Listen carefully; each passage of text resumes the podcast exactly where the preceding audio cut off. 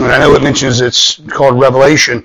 And uh, one of the reasons being is it depicts what Jesus Christ looks like, clothed in rainbows with lightnings and thunders. And, and with the four beasts about the throne, they're singing, Holy, Holy, Holy, Lord God Almighty. But when he speaks about, I will adore you, there's a singular moment in all creation that's known the universal time of adoration, where every creature will bow and praise God Almighty. Every creature. And I mean every creature. That means that wicked devil who has made a wreck of our life is going to bow the knee and confess and praise God. Every, every insect, everything that has life and breath will bow and bend and praise and worship because that's part of creation. You say, well, how can you believe that? Because I read it. You know, I read it. I believe it. It's right there. I don't have to understand it. I just have to believe it. So as we get into this tonight, guys, as a, a new year has arrived, uh, we're in the first day. And I, I, don't know about you, but now the older you get, it seems like they go faster. I have no idea. My mom dad told me that when I was a kid, and not saying I didn't believe it, but I, I can remember thinking summertime was just as long as uh, school time, and obviously it wasn't. But as the year has expired, we're in a new year now, and every passing day, every passing week, month, uh, year, guys, we're challenged to look back at what we've accomplished. Look back at what we have fulfilled, um, what we've started, and what we've finished. It is a challenge, and truthfully, guys, much of the effect that we have had on and in the lives of others in our world or our our circle in our lifetime, guys. Um, we'll never see. The effect that we have on other people, typically, many times, we're not going to see what effect that was. But guys, when we look back at the life that we're living, what I, I want us to address is the topic of a legacy. A legacy, uh, um, an idea of living a life worth leaving to others. The legacy that you leave on this earth, the legacy is based on the life that you're living right now. I preached a message I did a while back. Uh, it's one of my wife's favorite sermons that I preach, and and uh, on on a legacy, what a legacy is, and and uh, so often, many times, we have to think that a legend is born or a legacy is there, you know, after a man or a woman dies, and they go on. But it doesn't have to be that way. You create your legacy that you're going to leave on this earth. You're doing that right here, right now, in the life that you're living here today. You know, when we were young, the shadow is ever before us, isn't it? I, was, I remember you ever, you ever watch a dog kind of chase their shadow? It's the funniest thing in the world. They chase, and they'll just do it for, for hours on end. And little kids would chase the shadow around. It's always before them.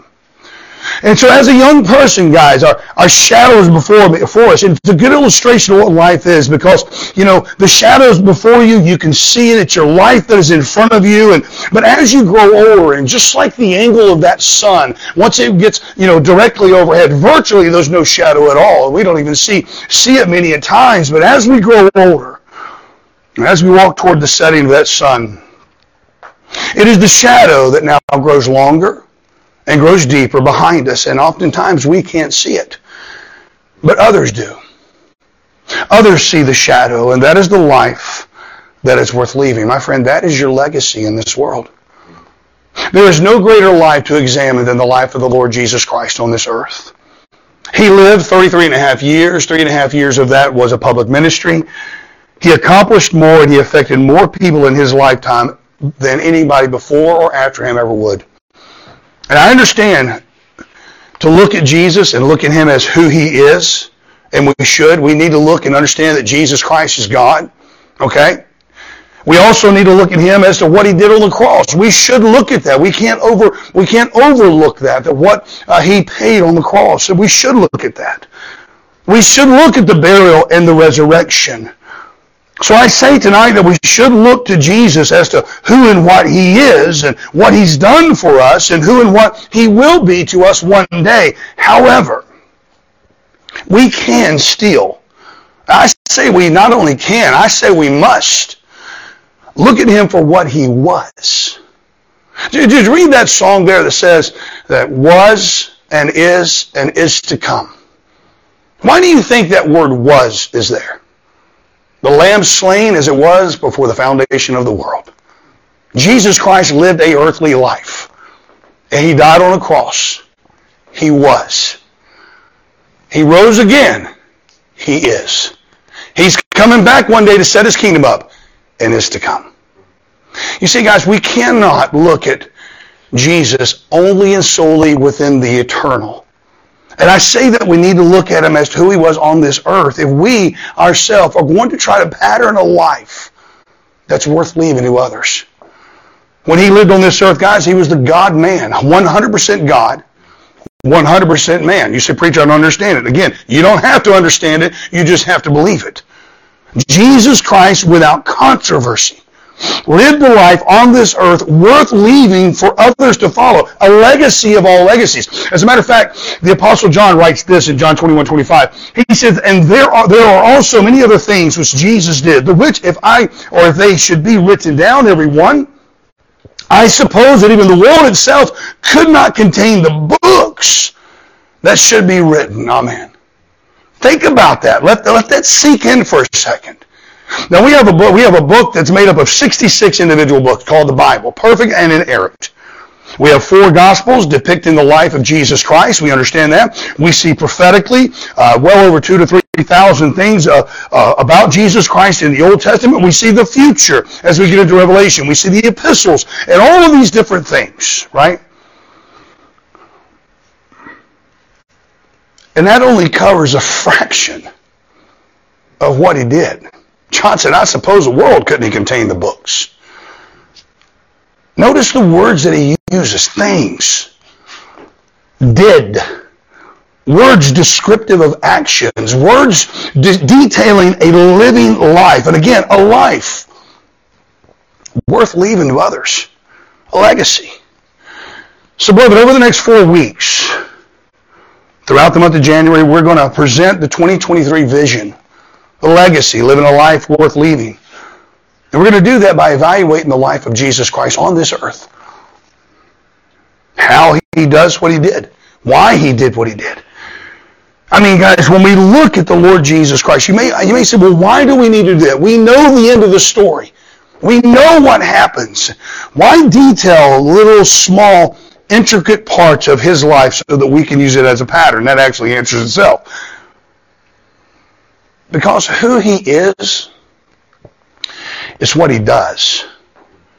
let that just, just ponder on that. Who Jesus is is what he does. He cannot get away from himself. Jesus Christ cannot act any other way. His life proves his heart. So look in Matthew 9 there from the screen, or if you have your Bibles with you tonight. Again, we find here it says in Matthew chapter 9 verse 35, and Jesus went about all the cities and villages, teaching in their synagogues and preaching the gospel of the kingdom and healing uh, every sickness and every disease among the people. And when he saw the multitudes, he was moved with compassion on them because they fainted and were scattered abroad as sheep having no shepherd. Now, verse 37, 38, we're not going to look at tonight, but, but he says, uh, Then saith he unto his disciples, The harvest truly is plenteous, but the laborers are few. Pray ye therefore the Lord of the harvest, that he will send forth laborers into his harvest. I say we're not going to look at it. I just, guys, when I pass people every single day, and I look out throughout Cardiff, and I look out through our cities, I look out through our country, and I see people buying and passing and driving and going to work, going here, going to the gym, going places. I look at them, and I see this verse. The harvest is plenteous, but the laborers are few. Our prayer needs to be that the Lord would send laborers into his, it's his harvest, and that he would send them. Well, this is why we need a Bible. It's why we need a Bible. Mankind typically views, I wrote this on my scripture writing manual that I write in every morning. I wrote what I'm getting ready to read to you. I wrote this down probably six months ago. But mankind typically views the world in the manner as they are. And we do the same thing with God. Consequently, with Jesus as well. Our natural intuition can only give us a God that's like us. Natural, I say. But the God revealed in Scripture deconstructs our intuitive predilections and it startles us with the infinitude of perfection, if you will, which is matched to the infinitude of his meekness, his gentleness. And guys, indeed, his perfection includes his perfect meekness. It's an attribute of his life. It's an action of his days. It's a quality of his character. So who is he? Meekness is his very heart. It's his very being. Jesus Christ said himself, and yet we read over this verse a thousand times to no avail in Matthew chapter 11, and we'll be looking at this in the weeks to come. But he says in verse 29 and 30, he says, Take my yoke upon you and learn of me, for I am meek and lowly in heart, and ye shall find rest unto your souls. For my yoke is easy. He says, My burden is light. Let me ask you a question. How's your burden doing today? How's that yoke you're carrying? It beats you down sometimes, doesn't it? It takes you into some dark areas in your mind and in your heart, in your thoughts. It just does because it's ours. But his is light. And I don't want to get ahead of myself in a message that I want to preach in next week or the week after. But there's a vital reason why his yoke is light. When he says, take my yoke upon you, personal. The reason it's light, because he's in there carrying it with you. When your burden becomes too heavy, that means you're carrying your own by yourself. I want you to think about that tonight. I want you to think about that in the upcoming weeks. I want you to think about that when you hear that statement of a legacy, a life, living a life worth leaving. Now, brother, we cannot overlook the fact that Jesus Christ's central reason he came to this earth was to seek and to save that which is lost. I, we cannot, we cannot uh, overlook that. Jesus came to this earth for the sole purpose of paying the sin debt of mankind, fulfilling the prophecy of being buried three days and three nights, and the victoriously rising from the grave. We can never forget that. We cannot uh, underemphasize this. The mighty sacrifice and, and, and resurrection of our Lord and Savior, we must never leave off. However, during his life on this earth, during those 33 and a half years, during those three and a half years of his public ministry, we not only find how and I mean, we don't, we find what Jesus Christ was, what he's done for us. We see all of these different things. But within his public ministry, guys, we're given a pattern of how to live. How to live. The key to it. My goodness, man. We listen to every podcast, and we read every self-help book on how to get just the next great edge, the next step over, how to, how to get over to the next threshold of the next day and the next week and the next month and the next year. All the while, we have got a pattern laid before us right now. We have people that will say, preacher, yeah, but you know what? I'm just doing my own thing. And I'm going to live my life the way I want to. And I'm going to ask you this, how well is that working out? Man, if you, if, if you have tried it your way, and you've done it through your day, and you are doing nothing but beating yourself up and always uh, ending up with the short end of the straw and uh, the, the bottom part of the totem pole, whatever the cliche you want to draw in there, and you just find yourself burdened down in that yoke, then let's try something new. Let's try a different pattern. Maybe a pattern of meekness pattern lowliness, one that has been given to us. And you know what's going to, it's going to require? It's going to require living a life that's worth living, leaving. Living a life like Jesus Christ. And the first thing you're thinking of was the good life that he lived. I hope that's what you're thinking about. Uh, let me say this to you this evening, guys. And there's a long introduction. I get it. We got three popcorn points on the back end. We're done. But good works are never going to save one soul. There is no work that you're going to do, or no bag of works or bag of tricks that you're. It doesn't work with your good outweighing your bad. That's not how salvation works. It's never going to save you. You understand that? Make that very clear. We are saved by grace through faith. It is the gift of God. You guys heard this in candlelight service. A gift is not a good deal. It is a gift. If it's a good deal, sorry, it's not a gift. So it's not going to save you. But I'm going to tell you this this evening. If you remember anything else, anything of what I say tonight, remember this. Even though good works will not save you, our good works will see others saved. Paul says in Ephesians chapter 2 and verse 10, he says, For we are his workmanship created in Christ Jesus, watch this, unto good works, which God hath, for, hath before ordained that we should walk in them. Now, the Apostle Paul wrote 14 epistles. Epistle is a letter. And in those 14 epistles, he mentions the phrase good works 12 times. That's nearly one a letter. And mind you, some of his letters are only 36 verses long, okay? He mentions good works.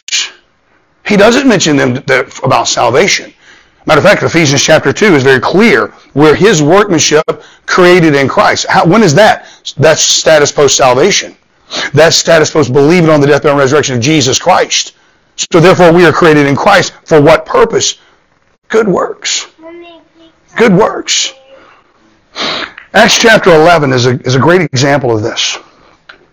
The Bible tells us in verse 25, then departed Barnabas and Tar- uh, then departed Barnabas to Tarsus for to seek Saul. And when he had found him, he brought him unto Antioch, and it came to pass that a whole year they assembled themselves with the church and taught much people, and the disciples were called Christians first in Antioch. Now, beloved, you, you, may or may not have. I've preached out of Acts 11 good night probably a thousand times. I love it. I've illustrated the same illustration. I, I get it. But you need to understand that from what you just read, these people were not called Christians because they got saved. All right? They didn't believe on Jesus Christ as Lord and Savior and then somebody stamped Christian on the forehead. That's not how it worked. They were disciples already before the title was given. And mind you, the title was given by the world those that were outside the church. Secondly, they were not called Christians because they had some state organization that claimed to be a Christian nation. Thirdly, uh, they were not called Christians because they were members of a local congregation. That was not why they were called Christians. They were called Christians because of the lifestyle they led, Christ-like. You know, people people are called by what they do, aren't they? I mean, we probably don't like to hear it, but a drunkard's called a drunk. Why? Because he's sober? No, because he's a drunk. Right? A fighter is called a fighter because he or she fight. A weightlifter is called a weightlifter because they lift weights. It's that simple, right? Actions, guys, deeds. They reveal our heart. They reveal who we are. And these disciples in Antioch, guys, they were called Christians because they lived like Jesus. No, they didn't go feed the 5,000 miraculously. No, they didn't go raise the dead. They didn't heal people physically. They, they didn't do those things. But what they did do was went about being moved with compassion on others. They realized the greatest gift of salvation and they desired for those around them to have it. Can I say this to you tonight as we go into our points? If you're gonna if you're gonna have a legacy, if you're to live a life worth leaving, guys, it begins with us unpacking the heart of Jesus Christ in our own living. Brother, the life of Jesus Christ on this earth was never about him. Although, if anyone ever had the right to make it about him, I'd say it's the creator of all things. You know, the one who spoke everything into existence. You know, the one, according to Colossians, in him all things consist. The very chairs that you're sat on tonight, uh, the molecules are held together by our Creator, Jesus Christ. You may sit back and think that's crazy. I don't think it's crazy at all. If my God is not, if, if Jesus Christ can't do that, then he's not God. The Bible says, in him all things consist. If anyone had the right to make his life about himself, is the creator of all things. And he didn't do that. He didn't do that. He made his life about others. I, I say this, he was others thinking. And in being so, guys, he's given us a pattern to follow. He's given us the ability to have a legacy, living a life worth leaving. First, we find that there's a pattern to follow in our works. I know I mentioned works just a moment ago. And again, I realize good works will not save you, but guys, uh, I, you know, primarily when we're preaching a message such as this, it's not to, it's not an evangelistic sermon. It's not to the lost. It's to those who are already saved. It's to those who are in the church, locked in, and living this life and moving forward. And now we're trying to gather and grow it and develop in a way that we can we can leave that legacy. So as that shadow grows longer in our days, as we approach that setting sun of our life, so that we can leave something for other people to look at, for them to follow. Verse 35 of our text tells us that Jesus went about all the cities and the villages. You know, can I say this to you? He was busy. He was doing something. His works were righteous. They were, oh, he was always thinking about other people, about other souls. He was living a life, guys, worth leaving to the rest of the world. Not only was it his works that we see a pattern for, but we see it in his witness his witness. Verse 35, the latter part says, And Jesus went about the, all the cities and the villages, watch this, teaching in their synagogues and preaching the gospel. And I understand it says the gospel of the kingdom, and doctrinally I understand that's different, but this is what he was doing. He was teaching people. He was preaching to them. Do you know what that tells us today? It tells us that his heart was about people. People needed to be led. They needed to be taught. Needed to learn. Verse 36 even tells us that when he saw the people, he saw that they were fainted, and as they were as sheep, having not a shepherd, scattered about all over the place and, and just wearing themselves out. And guys, our world is not too different today. Recent research, as a matter of fact, from last year revealed that 51% of our young people feel down, depressed, or hopeless. And you would be utterly amazed at those in your life of how many souls are living in our community today just in utter dismay with the world. Utter dismay with what's going on every single day, just in life in general. And there's many today that experience anxiety over the approval of other people. Uh, the fear of being rejected or made fun of. And, uh, and, and here's the deal. I, I understand that the first thing you probably thought of right there was, was social media. And I get that. Okay. Uh, social media has, I'm sure, certainly exacerbated that idea. But guys, listen, it's always been like that. That phrase, keeping up with the Joneses, that's been around for a long time before social media ever came about.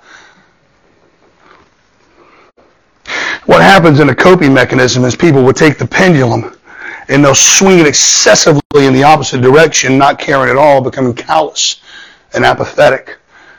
And I'll say this to you tonight, guys, that both are equally dangerous. I do care what people think about me. Okay? Positive and negative. But I take on the words of Paul that it's no great thing of me.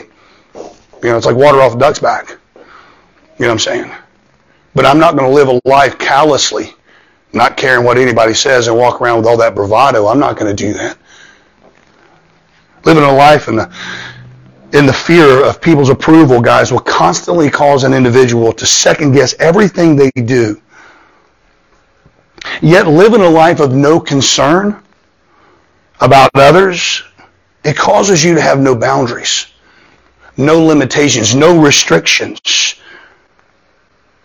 And it turns the soul into a realm of isolation an area of darkness and a future filled with but nothing but regret.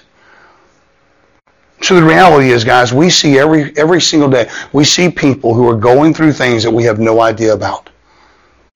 We come by, we come across people, whether it's at the coffee shop, the gym, at work, the grocery store, our neighbors uh, who have just lost a loved one, who just had a, a bad breakup, who just got a massive raise at work, the other side of it as well.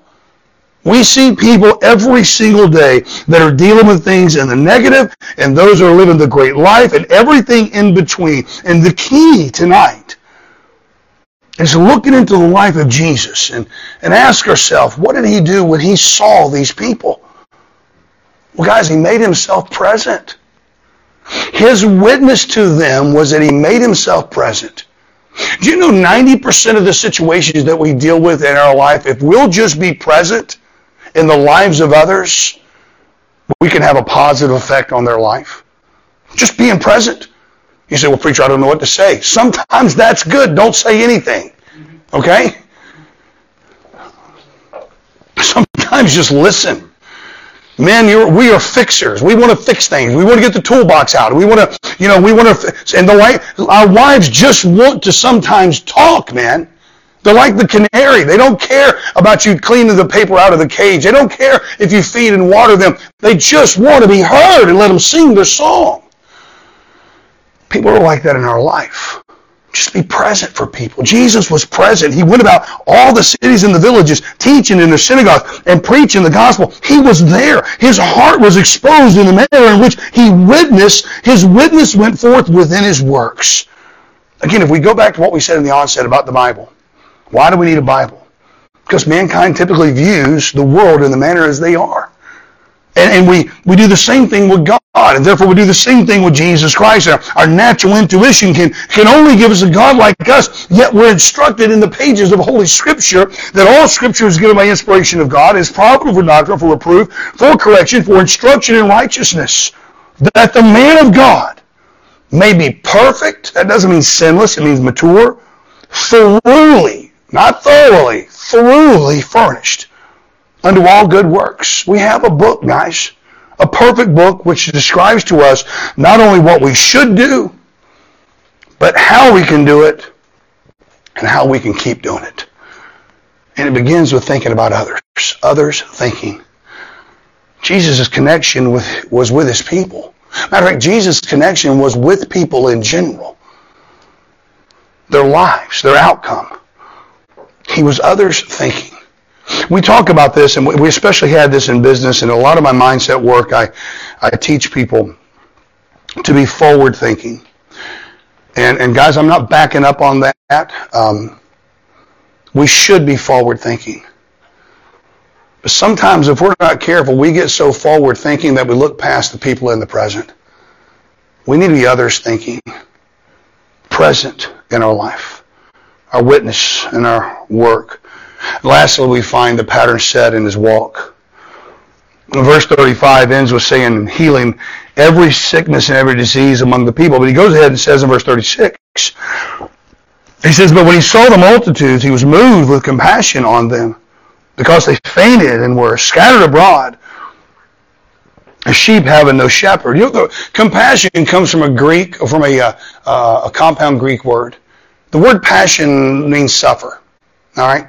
You know, I know we like to use that, you know, passion this and passion. Passion means to suffer. That's what, that's what the word means. Having compassion means to co-suffer with someone. He had compassion. He was moved with compassion to suffer with them in his walk. He saw their needs and he helped them. Frankly, guys, he did something. You want to have a legacy?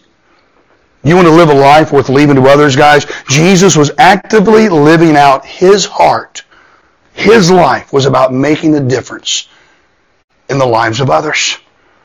And I understand, guys. I, again, I, I understand primarily we know it's in the eternal. There's no way that we can get to the eternal without getting through the present. That's what we have to think about. You want your son, your daughter, your neighbor, your coworker, your friend, your family, your mom, your dad, you want them to be saved and born again? Well, you better not wait until you die. You talk to them now, in the present, in this life. Right here, right now. You live the life that will cast a shadow on them, that will line up with the words that you say. That is what the difference is made. The present life we're living, day in and day out. In between the struggles and the successes of our days, what we do not only defines us, guys, but it is who and what we are. So, Bob, I want to say this to you tonight as I work to close. Our life is a canvas. That's what it is. It's a canvas. It's a piece of artwork that we decorate, we paint, and we even delineate every single day. Some days the colors are bright and vibrant and colorful and beautiful, and other days they're dark, gray, and outright dismal. But nevertheless, the canvas is still being worked on we, we are still a work in progress, and as we reach through the, the hours and the minutes of our day, each stroke of the brush, each outline of the pencil continues to reveal who we are. That's our life. For Jesus, his life was meant to bless others. Ultimately, he would pay the, the, uh, the, pay for the sins of mankind. He would rise victoriously from the grave, removing the sting of death.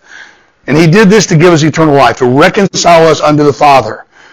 If we'll only believe and we'll trust, depend, have faith in His gift. But afterwards, we are to become his workmanship to carry on in this world. Which, guys, which can be rather difficult at times. I'll be the first one to tell you. I've had some dark days in my life that would make the hair on the back of your neck stand up. But it's part of my canvas. It's been colored over. It's been pencil. It's still there. But it has shaped who I am. There is no doubt what happens to us daily can and does present us every single day the opportunities for us to work, to witness, and to walk as Jesus did.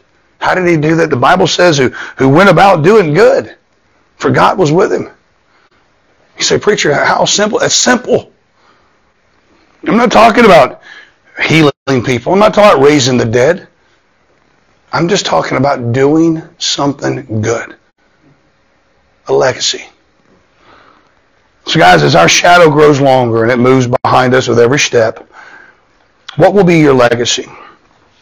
Will your life or will you live a life today worth leaving to others tomorrow? That's the question. And that's phase one of 2023 vision. Father, we thank you, Lord, for this time, opportunity to be here tonight. We pray that we can look at the life of the Son of God, the risen Savior in Jesus Christ, and the time that he spent here on this earth, and that we could use it as a beautiful pattern for our life as well. That we may do so with the intentions and purpose of bringing glory, honor, and praise to you and you alone but that we would do so as well to make a difference in the lives, both eternally and temporally, of those that are around us. So, Father, we give you glory, we give you honor. We thank you so much for day one, Father, of uh, 2023. We pray that should you tarry your coming, and Lord, if you would give us the next uh, 364 days, that we would live it to our best ability, to have an effect on those that are around us, to have a legacy, to live a life worth leaving. In Jesus' name we ask. Amen. Amen. Amen. Well, I do hope and pray that the preaching and teaching of the Word of God was a blessing to your